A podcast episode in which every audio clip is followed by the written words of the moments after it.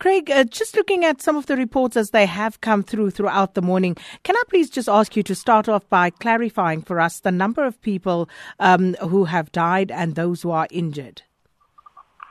That's the NSRI, the police search and rescue, the Portnet search and rescue helicopter, as well as emergency services responded to Newark Beach at uh, Richards Bay, where a KwaZulu-Natal Sharks Board boat had capsized with five persons on board, all five males, uh, and all uh, staff members of the uh, Sharks Board.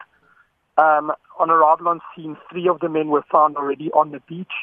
Uh, despite medical efforts, one of those men was declared deceased on the scene.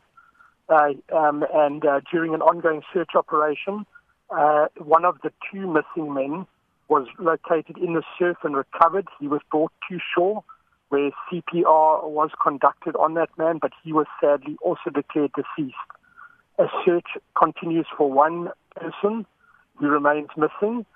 Um, two of the men have been taken to hospital in stable conditions, um, and police uh, have opened an inquest docket into the incident.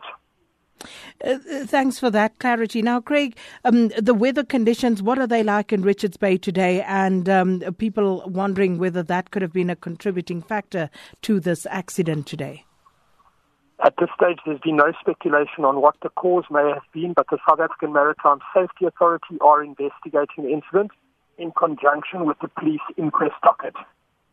And for now, I uh, would assume that the search will continue. And uh, any indication until what time about you will be doing that? It's an ongoing search operation, and obviously the hopes are that we're going to find uh, the missing person. Uh, but the search will continue uh, in an ongoing uh, fashion, conducted by police, headed by police search and rescue. They're currently being assisted by a Sharks Board fixed-wing aircraft that has joined in the search um, and NSRI also remain on the scene with police.